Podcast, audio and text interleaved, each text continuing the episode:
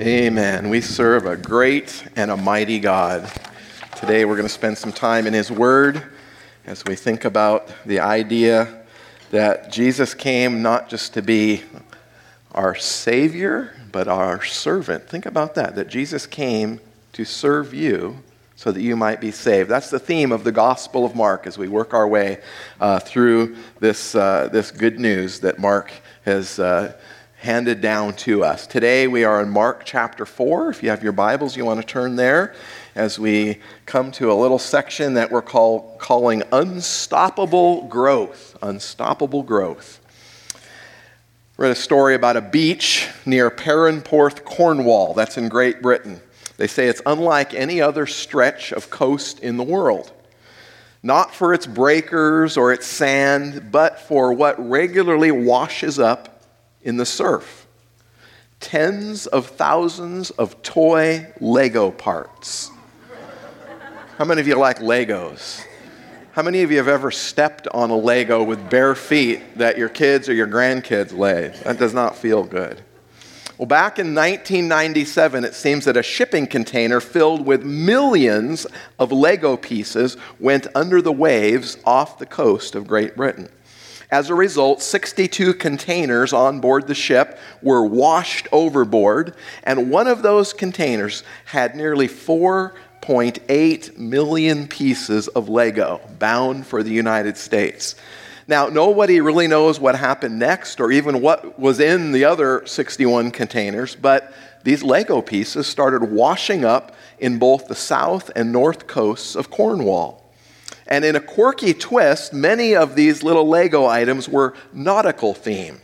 So the locals and tourists alike have found miniature cutlasses and flippers and spear guns and seagrass and scuba gear, as well as dragons. And so if you were to take a lovely stroll on Perranporth Beach, you might have your focus drawn from the sound of the crashing waves and just start imagining the creative Lego builds that you could make from the things you find on the beach. For over 2 decades now, Lego pieces of all shapes and sizes and colors have continued to wash up on the shore there.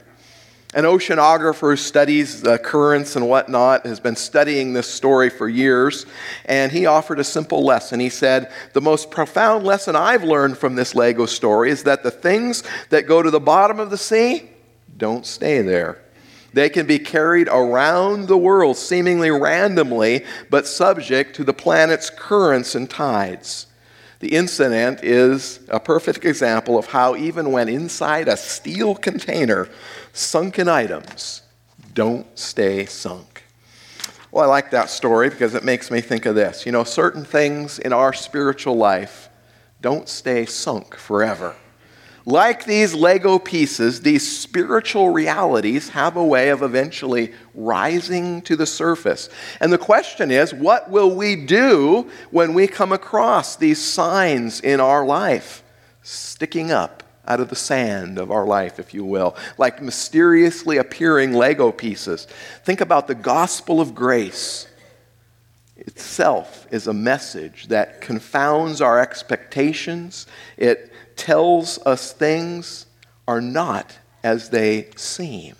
That's the message of the gospel, that things aren't the way they seem in this world. God has a completely different plan. And as followers of Christ, sometimes we can grow discouraged by the fact that it seems like many of the powers and established structures in this world seem to be overshadowing the emerging kingdom of God. But Jesus encourages his followers to trust that God's purposes, his ideas, his plans, which at times seem to grow slowly, will be accomplished, despite what might seem to us as slowness or setbacks. And so the mysterious nature of God's kingdom shouldn't surprise us, but it should instead delight us, kind of like discovering an unexpected toy washed up on the beach. In our text today, we're going to look at four short parables of Jesus that remind us of the unstoppable and sometimes mysterious growth of the gospel. You might remember that last week we explored the parable of the soils, and we learned that when the seed of the gospel gets into our heart, amazing growth can happen. You might remember that we said that the word parable means to throw something beside something else. It has the idea of placing two things together in order to teach a spiritual truth. So in today's text, Jesus employs four brief metaphors or parables to explain how the gospel grows, and what we are to do with it once it has been implanted in our lives. And so let's take a look at these four little gospels in Mark chapter 4. First, we are called to release the light. Release the light. We see this in Jesus' first parable that he mentions here, beginning in verse 21. It's represented by the lamp. And Jesus said to them, "Is a lamp brought in to be put under a basket or under a bed and not on a stand? For nothing is hidden except to be made manifest, nor is anything secret except to come to light. If anyone has ears to hear, let him hear." And so the picture here is of an oil lamp that is designed to light up a room. In that culture, in those ancient days, these lamps were often put on a table or on a little nook carved out of the wall in order to remove the darkness.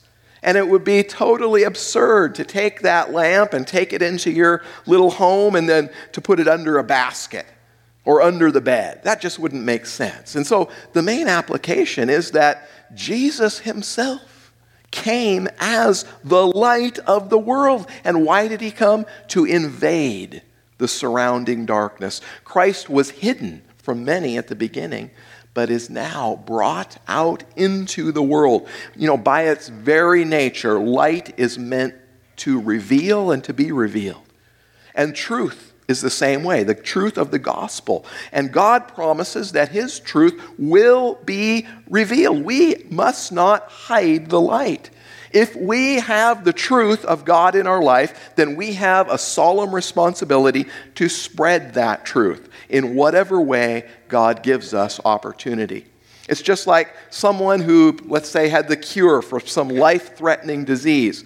They would have the moral responsibility to spread that cure, not to keep it to themselves. God didn't light our lamps so that they would remain hidden. Well, this leads then into Jesus' second parable in this little section. And we see that as the gospel grows, that we are called to pay attention to the truth. And that is illustrated by the cup or the measure.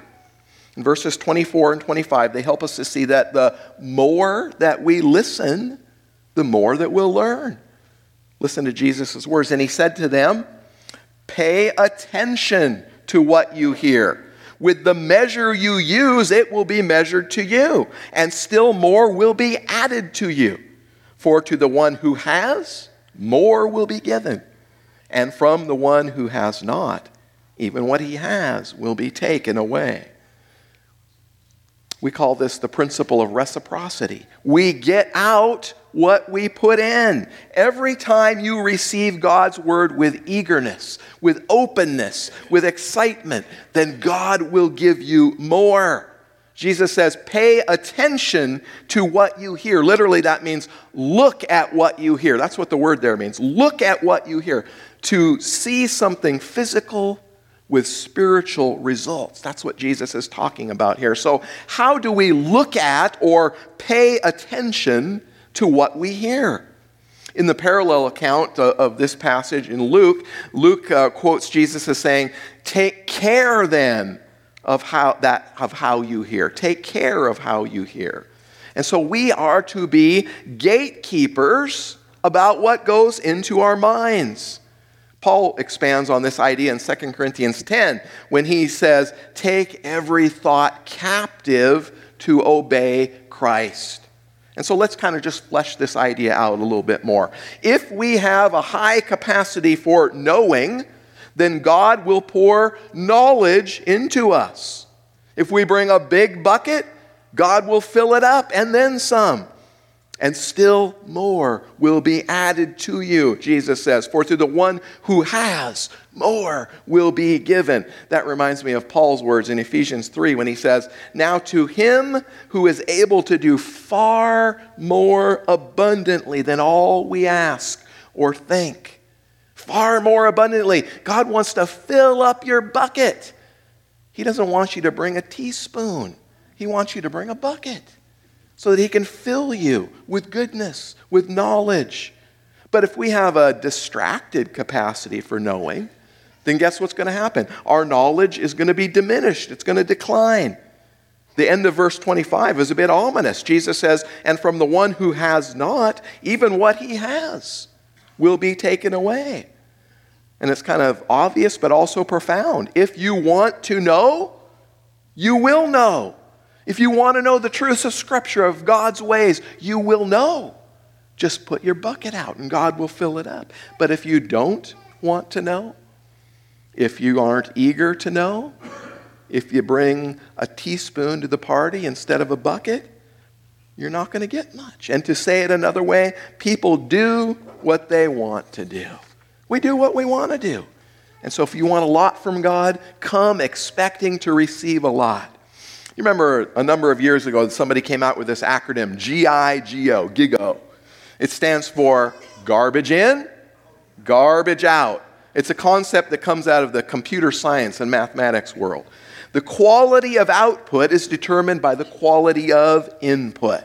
If you put garbage in, garbage is going to come out. If our focus in this world is on fantasy, on fiction, on entertainment, then we're not going to pay close attention to the truth. And our ability to know him is going to be short-circuited. If we fill our minds with ideas about current events and politics and sports and trivia, then the more that we do with the truth of God, more than we do with the truth of God's word, then we're going to be in trouble. We'll be ineffective at best and even run the risk of losing the truth completely.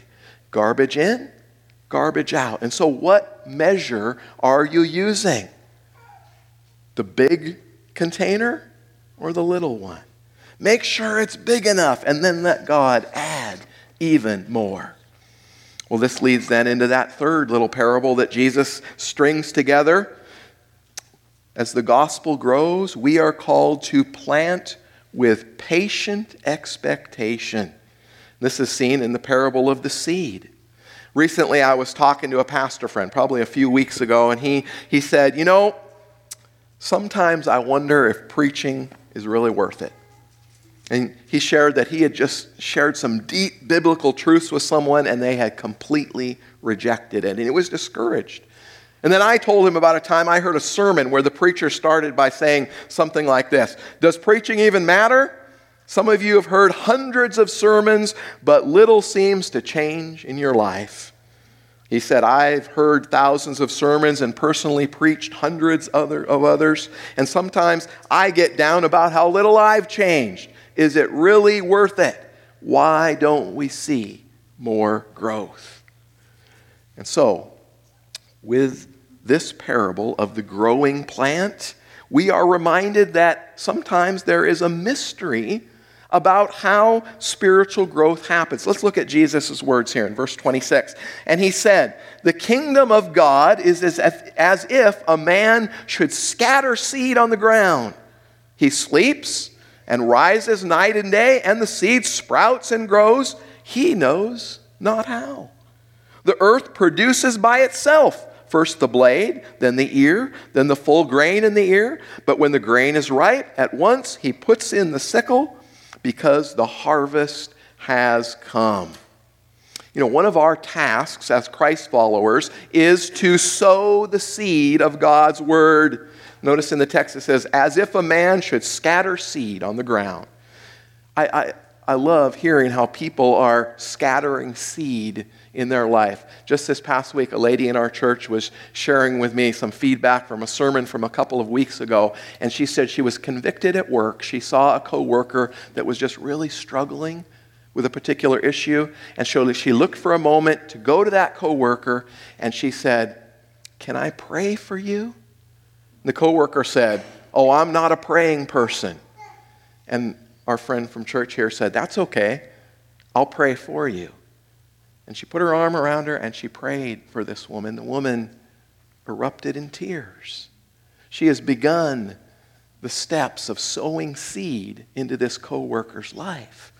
I'm aware of another woman in our church that regularly goes out into the community to distribute Christian literature, much of the time to people that she doesn't even know. Sowing seed. Sowing seed, knowing not where it might go or what it might do, because we're called to do it. The seed is sown, but the farmer can't make the growth happen. He doesn't dig up the seed then, does he, to see if germination has taken place? No. He might water and he might remove some weeds, but he doesn't touch the seed. We can sow, but we can't make the seed sprout. No matter if the farmer is sleeping or doing something else, the growth of the seed is in God's hands. Look at the text here. The farmer sleeps and rises night and day, and the seed sprouts and grows. The farmer goes through his daily routines without exerting any extra energy into the plant to make it sprout. That just happens on its own. And then look at the last phrase in verse 27. "And then things grow, but he knows not how." I think this is a good reminder for us that the gospel message cannot be manipulated. It can't be managed. It can't be marketed. The seed of the gospel grows, and we don't always know how. And that's okay.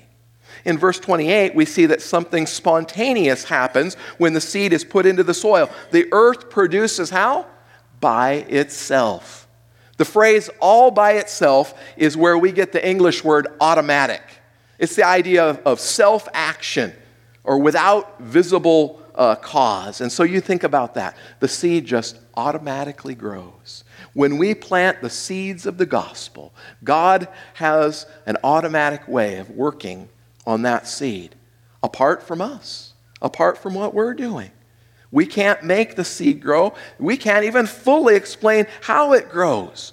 And this statement describes the organic growth that explodes underground, leading to an impressive growth above. Just like the seed germinates out of sight, so too the seed of the gospel. The seed of the gospel begins to grow, sometimes long before it ever pops through the ground and begins to show. And so, I want to say this to all of us. If we're weary of sowing the seed, if we're tired of all the weeds, then we might want to be reminded of Paul's words in Galatians 6:9 when he says, "Let us, brothers and sisters, not grow weary while doing good, for in due season we shall reap if we do not lose heart." Isn't that a great reminder from the Apostle Paul? Hudson Taylor was a pioneer missionary to China, and he used to say that there are three qualifications for a ministry or a missionary. Three qualifications for a missionary. Number one, patience. Number two, patience. And number three, guess what? Patience. That's right. And so here's how we might summarize this parable. Our part is to sow. God's part is to make things grow. The growth might appear to us to be slow, but it will eventually grow. The Apostle Paul again reminds us in 1 Corinthians 3, "I planted," Paul said, "Apollos watered, but God gave the growth. So neither he who plants nor he who waters is anything, but only God who gives the growth." And so the mystery of the gospel growing in people's lives is the mystery that God is busy revealing. It's not our job to take care of the revealing. Our job is just to be obedient in planting the seeds. In my reading, I came across this great list of 8 fast facts about spiritual growth. I'm just going to list them here for you. 8 fast facts about spiritual growth. Number one, it's normal to not see immediate results from evangelism. You may simply be the first in a long line of seed sowers. I like that. Number two, it's normal for a Christian to grow. If you're not growing, something is wrong. So figure it out. Number three, germination is spontaneous, but growth is not instantaneous. Growth takes time. Number four, growth is not always easy to measure. Number five, be gracious with those who still need to grow. There's a big one. Number six, be intentional about your own growth. By the way, if we combine number five and number six, how about worrying about yourself first before worrying about others and how you're growing? Number seven, help others grow, but remember that God brings the real growth. And so we might be involved in that process, but let's entrust overall the process to the Lord. And then number eight, sow the seeds in your children and in your grandchildren, and then wait for them to sprout.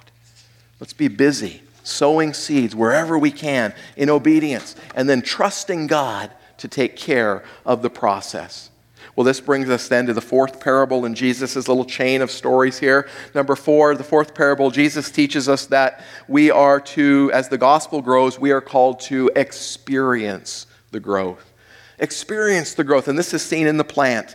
In this final parable, we see that the smallest seed grows into the tallest shrub.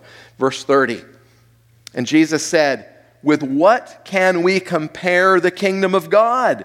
Or what parable shall we use for it? It is like a grain of mustard seed, which, when sown on the ground, is the smallest of all the seeds on earth, and yet when it is sown, it grows up, and it becomes larger than all the garden plants, and puts out large branches, so that the birds of the air can make nests in its shade." So in order to compare how the kingdom of God works, Jesus focuses here on something that is very small. It's interesting that Jesus didn't say that the kingdom comes like a gigantic mountain or a rushing river, but instead like a seed that is so small that it's hard to even see. You know, when Jesus first shared this parable, he was speaking to people in his culture. Those that were listening to him were expecting the kingdom of God to come with an army. They were expecting the kingdom of God to come with great fanfare and mighty victory, where judgment would be immediate and the Messiah would set up his reign on the throne in Jerusalem. That's what they were looking for. That's not what happened, though, is it? You know, I read that it takes about 750 mustard seeds to make up a single gram. And then there are about 21,000 seeds in an ounce. That's pretty small seeds, isn't it? I want you to think about how Jesus entered into this world. He was born in a small way, in a little town of Bethlehem. Jesus was reared in the backwaters of Galilee in a dirty village called Nazareth that nobody loved and nobody cared about. Jesus' parentage was questioned. His first followers were a ragtag team of misfits. He was rejected by his own people. He was despised by others. You know the rest. He was crucified as a common criminal. And eventually his body was buried in a borrowed tomb. Talk about small, insignificant, unimportant. But look at what happens next. Yet when it is sown, it grows up and becomes larger than all the garden plants. The smallest turns into the tallest. The mustard bush becomes a shrub-like plant that kind of even looks like a tree. Some of them can grow upwards of 15 feet in the air. When the seed was planted, initially it looked like nothing much was happening. Jesus started with just a very few followers. 12. One of them rejected him. But then when we get to Acts chapter 1, it says there were about 120. A band of 120 devoted followers of Jesus. But then the day of Pentecost came, didn't it? And 3,000 were baptized into Christ at one time. A short time later, there were 5,000 followers. And within months, Bible scholars estimate that number had swelled to over 50,000 there in the city of Jerusalem. And folks, the growth of the gospel continues today. It's continued through all the centuries, from the first century to the 21st century where we live today. Listen where it's going. Revelation chapter 7 in verse 9. After this, I looked, and behold, a great multitude that no one could number, from every nation, from all tribes and all peoples and all languages, standing before the throne and before the Lamb, clothed in white robes, with palm branches in their hands, and crying out with a loud voice, "Salvation belongs to our God who sits on the throne and to the Lamb." Isn't that a powerful picture? That's our destiny. That is the destiny of the kingdom of God. It started so small, in such an insignificant way, but it ends in a big, a powerful way. Folks, that is our future. Unstoppable growth. Whether we see it happening in our lifetime, in our little corner of this world, that growth is happening. And it continues to happen until the Lord comes again. And so this is a good reminder for us to not look down on the little and the least, and the lost. God loves to take what appears to be insignificant and to do amazing things. And our role is simply to experience the process. Notice that the mustard shrub puts out large branches so that the birds of the air can make nests in its shade. That's a wonderful little picture, and I was looking at that, trying to figure out, what does that mean? Commentators had all kinds of different ideas, but I found this one that really resonated for me. One writer said that the gospel goes to all nations, and when it does, it provides comfort wherever it has germinated. The branches going out, the birds building their nests under the shade, comfort wherever the seed has been germinated. Well, like many classic Spanish dishes, a basic dish of paella is a simple combination of just a few classic ingredients: rice, seafood, and a handful of vegetables. Other than those ingredients, the dish is flavored with a single spice, saffron. Saffron in itself is fascinating. It's prized for its quality as is both a spice and a coloring agent, and it has been traded as a commodity for thousands of years. You see, saffron is not made, it is harvested from flowers. When a certain type of crocus flower is in bloom, delicate inner structures of the flower, the stigmas and the stylus, are carefully plucked by hand, one by one. These deep, maroon, thread-like parts are then carefully preserved and dried. Because of the difficulty related to this cultivating and harvesting process, saffron is by far the most expensive of all the spices. It's more expensive pound for pound than gold. That's how valuable it is. Fortunately, a little bit goes a long way. Just a small pinch of saffron crushed with a mortar and pestle will season a large dish of paella, large enough to feed 12 or 15 people. It doesn't just infuse the dish with its telltale bright yellow color, it imparts a heady, earthy aroma and a flavor that leaves a deep impression on both your palate and your memory. According to Jesus, faith is like that, like a mustard seed, or perhaps a saffron thread. A little bit goes a long way, and it leaves a lasting impression. You see, brothers and sisters, when people are obedient to share the good news of Jesus in a culture, in a society, then compassion and morality spring up. Hospitals and schools and orphanages take root. Relationships are enhanced. People of peace, bringing peace into a community. That is our role as followers of Jesus. Not to change the laws of the world around us, not to protest, not to fight, but to be people of peace, bringing the message of peace that can change people's lives one person at a time.